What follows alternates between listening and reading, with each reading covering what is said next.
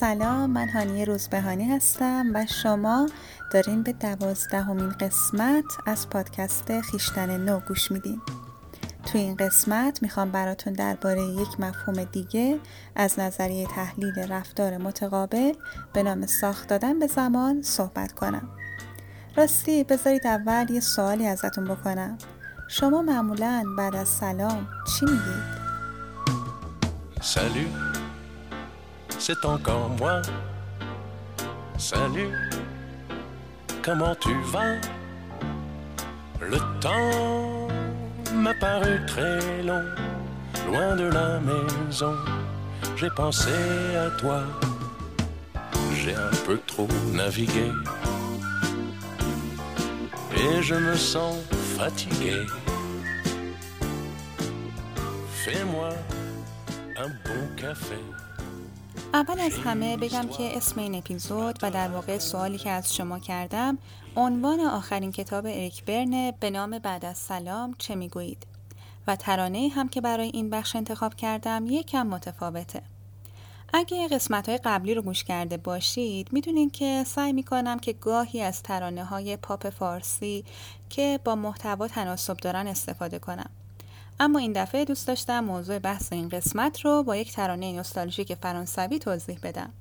اسم این ترانه سلو به معنی سلامه و از یکی از خوانندگان محبوب من به نام جو داسن هست و البته خیلی شعر قشنگی هم داره که اگه تا آخر این اپیزود با من همراه باشید براتون ترجمهش رو می‌خونم.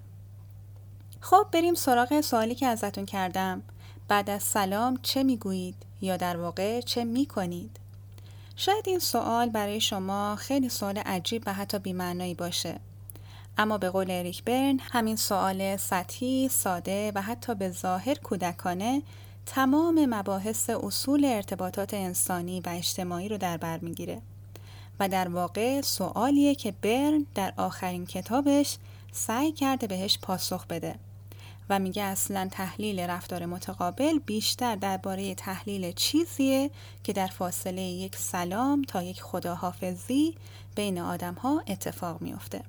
حالا ببینیم که منظورش چی بوده.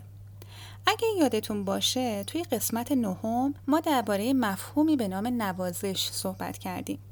اگر یادتون رفته یا گوش ندادین توصیه می‌کنم که حتما قسمت نه رو گوش بدین چون نوازش مفهوم خیلی مهمیه.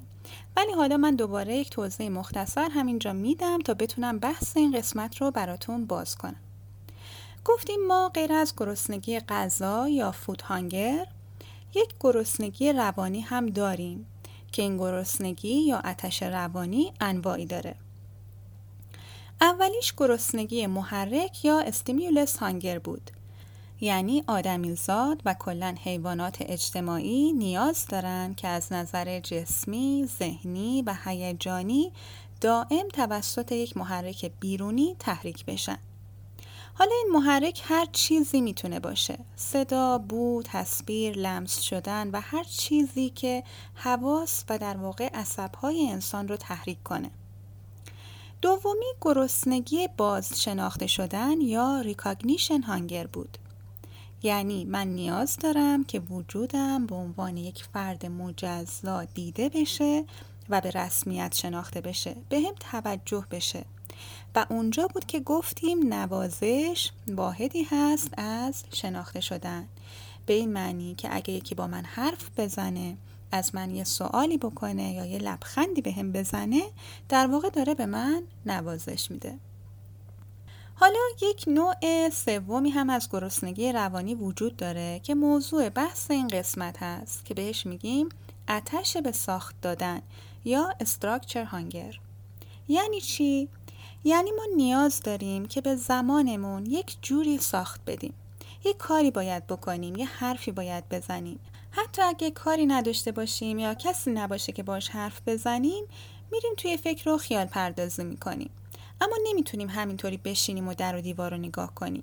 اگه همینطوری بیکار بشینیم میگیم چی شده؟ چه احساسی داریم؟ معمولا میگیم حوصلمون سر رفته. این به خاطر همون اتش روانی ما به ساخت دادن به زمانه. حالا ما معمولا به شش طریق به زمانمون ساخت میدیم که الان براتون با یک مثال توضیح میدم. تصور کنید که عیده و به اصرار خانواده یا به هر دلیل دیگه ای باید برید به یکی از اون عید دیدنی های اجباری کسالت بار خونه مثلا یه فامیل دوری که اصلا سال به سال نمیبینیدش. بعد از سلام علیک میرید میشینید یه گوشه روی مبل و یه سکوت محضی برقرار میشه. و غیر از صدای سوت کتری که داره از آشپزخونه میاد صدایی از کسی در نمیاد. چون هیچ کس نمی‌دونه که حالا بعد از سلام و احوال پرسی باید چی بگه. ممکنه که شما توی اون لحظه تصمیم بگیرید که گلهای قالی رو بشمارید یا ممکنه برید توی فکر رو به خودتون لعنت بفرستین که آخه برای چی پا شدم اومدم؟ میشستم خونه حداقل یه فیلم می‌دیدم کارهای عقب موندم و می‌کردم.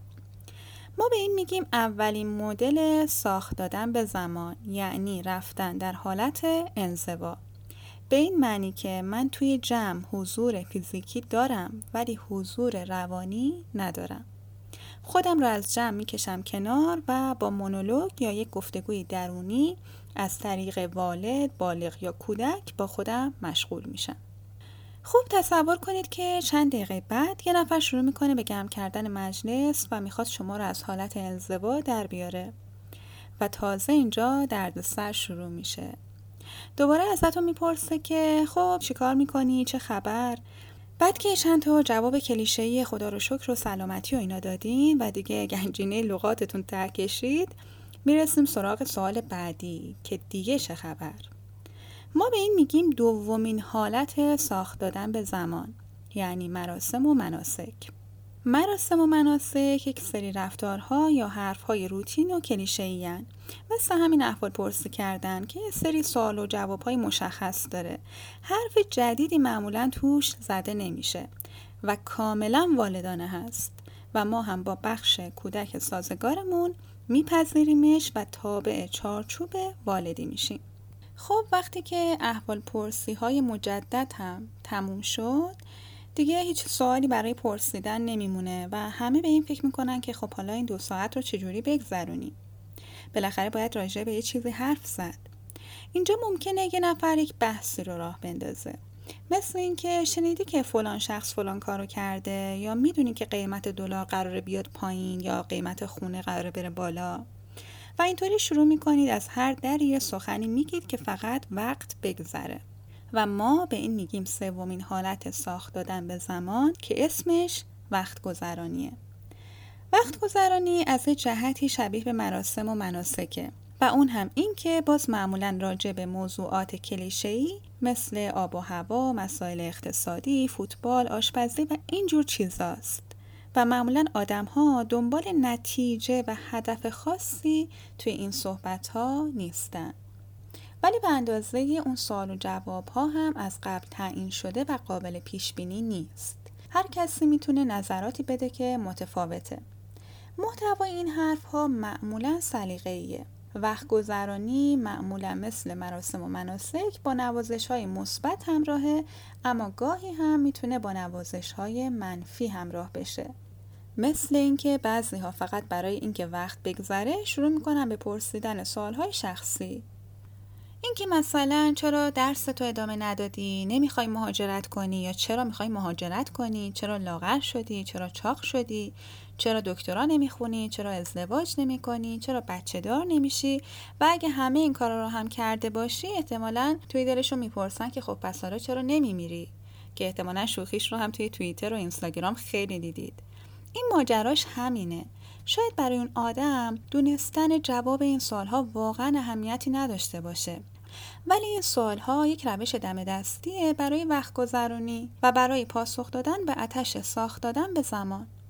برای اینکه اون سکوته و کاری نکردن و چیزی نگفتن ما رو از نظر روانی اذیت می‌کنه. خب حالا فکر کنید که بعد از اینکه با مراسم و مناسک و وقت گذرانی یه کم یخ مجلس میشکنه ممکنه میزبان به شما بگه که میشه بیای آشپزخونه به من توی یه کاری مثل آماده کردن یه اسرونه کمک کنی. یعنی شما رو دعوت می‌کنه به انجام یک کاری برای یک هدف و نتیجه مشخص و ملموس. که این میشه چهارمین نوع ساخت دادن به زمان که بهش میگیم فعالیت. توی فعالیت ما بیشتر بخش بالغمون فعاله. و دنبال یک نتیجه هستیم. مثل درس خوندن، کار کردن، جلسه گذاشتن و اینجور چیزها. اما گاهی فعالیت های ما ظاهرش فعالیته.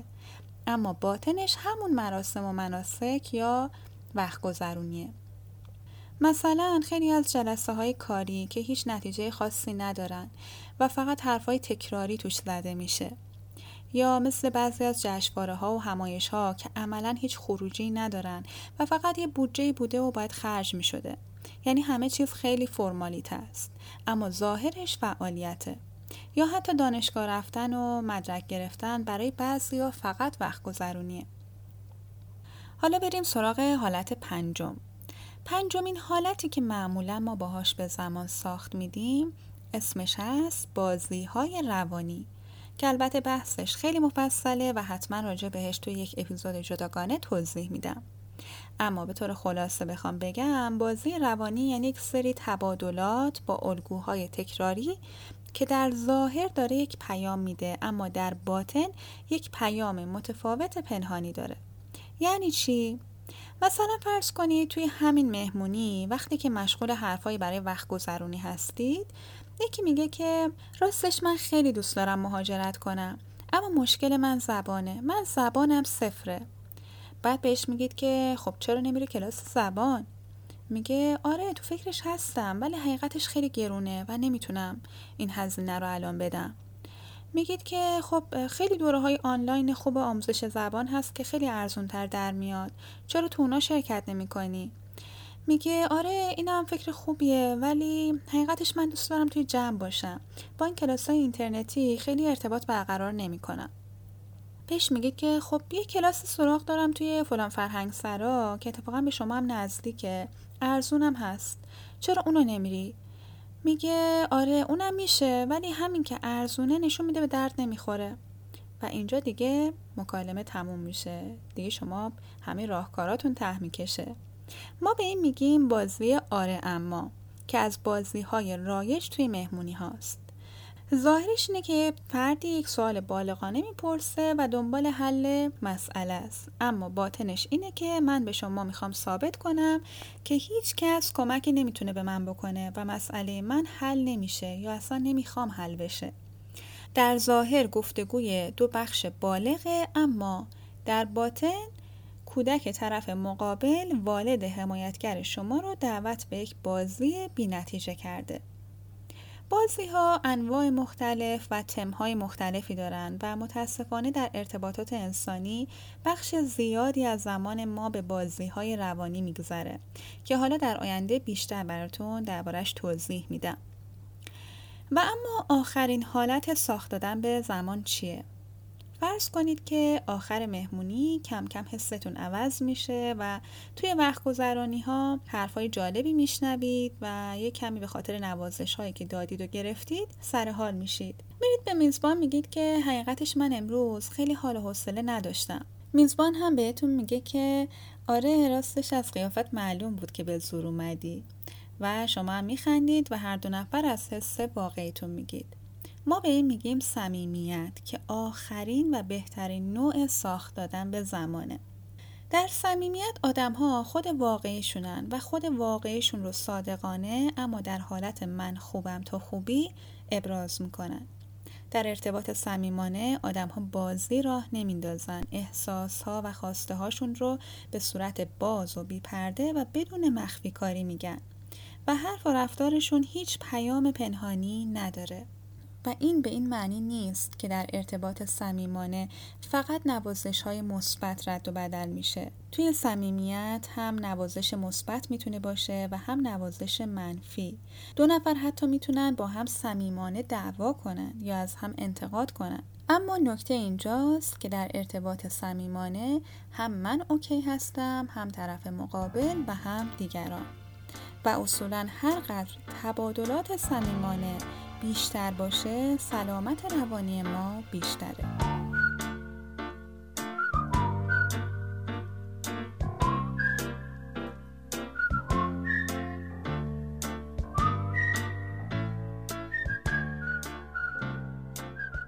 خب حالا دیگه با شش حالت ساخت دادن به زمان آشنا شدیم که به ترتیب انزوا، مراسم و مناسک، وقت گذرانی، فعالیت، بازی روانی و صمیمیت. حالا نکته مهم اینه که هر کدوم از این حالتها یک مقداری از بانک نوازشی ما رو پر می‌کنن.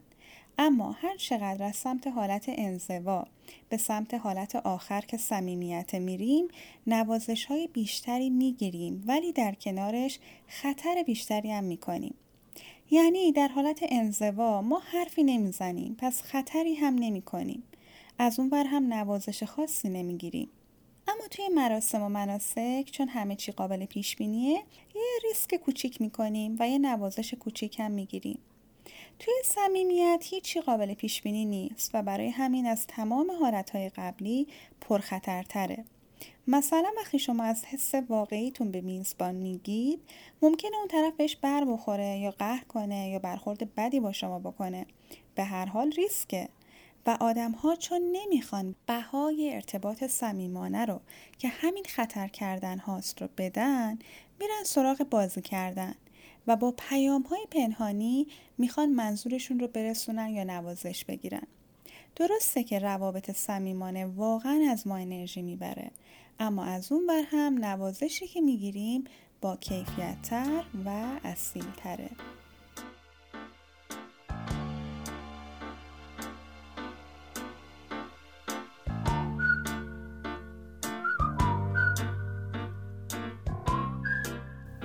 اریک بر میگه که ساخت بخشیدن به زمان اقدامیه برای برخورد با مسئله وجودی بعد از سلام چه کنیم؟ مسئله ابدی آدمیزاد اینه که اوقات بیداریش رو چطوری بگذرونه و هیچ کاری نکردن براش بزرگترین عذابه. من خودم همیشه فکر می‌کردم که چرا انقدر مراقبه کردن و ذهن رو ساکت کردن برای ما باید سخت باشه. و الان فکر می‌کنم شاید یکی از دلایلش همین نیاز ما به ساخت دادن به زمانه. چون ما توی انزوا هم می‌خوایم با فکر کردن و خیال پردازی دائم اتش به ساخت دادن و تحریک شدن رو ارضا کنیم. اگه دقت کنیم می‌بینیم که شاید برای همین همینقدر جمعه ها و روزهای تعطیل برای ما دلگیر و کسالت بارن. چون نمی‌دونیم دقیقا باید با زمانمون چیکار کنیم. به نظرم بهتره کمی فکر کنیم و ببینیم که بیشتر زمانمون با کدوم یکی از این شیش حالت سپری میشه و ببینیم در ارتباطاتمون بعد از سلام چی میگیم چی کار می‌کنیم. آیا بازی راه میندازیم یا میریم توی انزوا یا در جستجوی صمیمیت هستیم یا فقط وقت رو میگذرونیم؟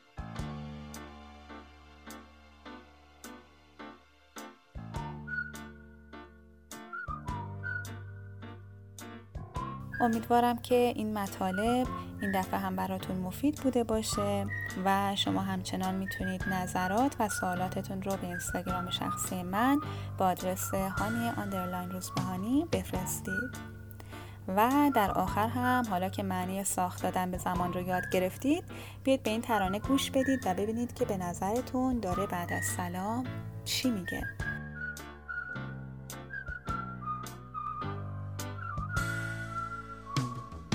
Salut, c'est encore moi. Salut, سلام باز هم من هستم? سلام حالت چطوره؟ زمان بر من خیلی طولانی گذشت. دور از خونه به تو فکر می کردم. مسیر درازی رو اومدم و احساس خستگی می کنم برام یه قهوه خوب درست کن. می‌خوام برات یه داستان تعریف کنم. روزی روزگاری یا آدمی بود یا آدمی که تو خوب میشناسیش اون به یک جای دور رفت اون گم شد اما حالا برگشته. می‌دونی من خیلی تغییر کردم فکر و خیالهای زیادی کردم درباره تو درباره خودم درباره خودمون. خیالهای دیوانه اما من یه دیوانه بودم. تو دیگه هیچ چیزی برای گفتن به من نداری و من تنها برای تو یک خاطره هستم. شاید خاطره ای نشندان بعد و من دیگه هرگز این حرف ها رو به تو نخواهم گفت. J'ai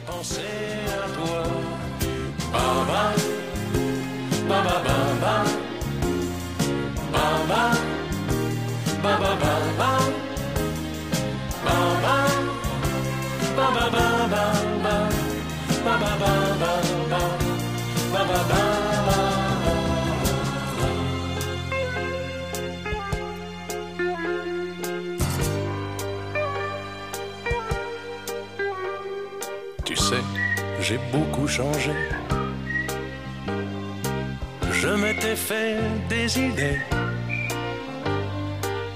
sur toi, sur moi, sur nous. Des idées folles, mais j'étais fou. Tu n'as plus rien à me dire. Je ne suis qu'un souvenir. Peut-être pas trop mauvais. Jamais plus, je ne te dirai salut, c'est encore moi. Salut, comment tu vas? Le temps m'a paru très long, loin de la maison, j'ai pensé à toi. Baba, baba, baba.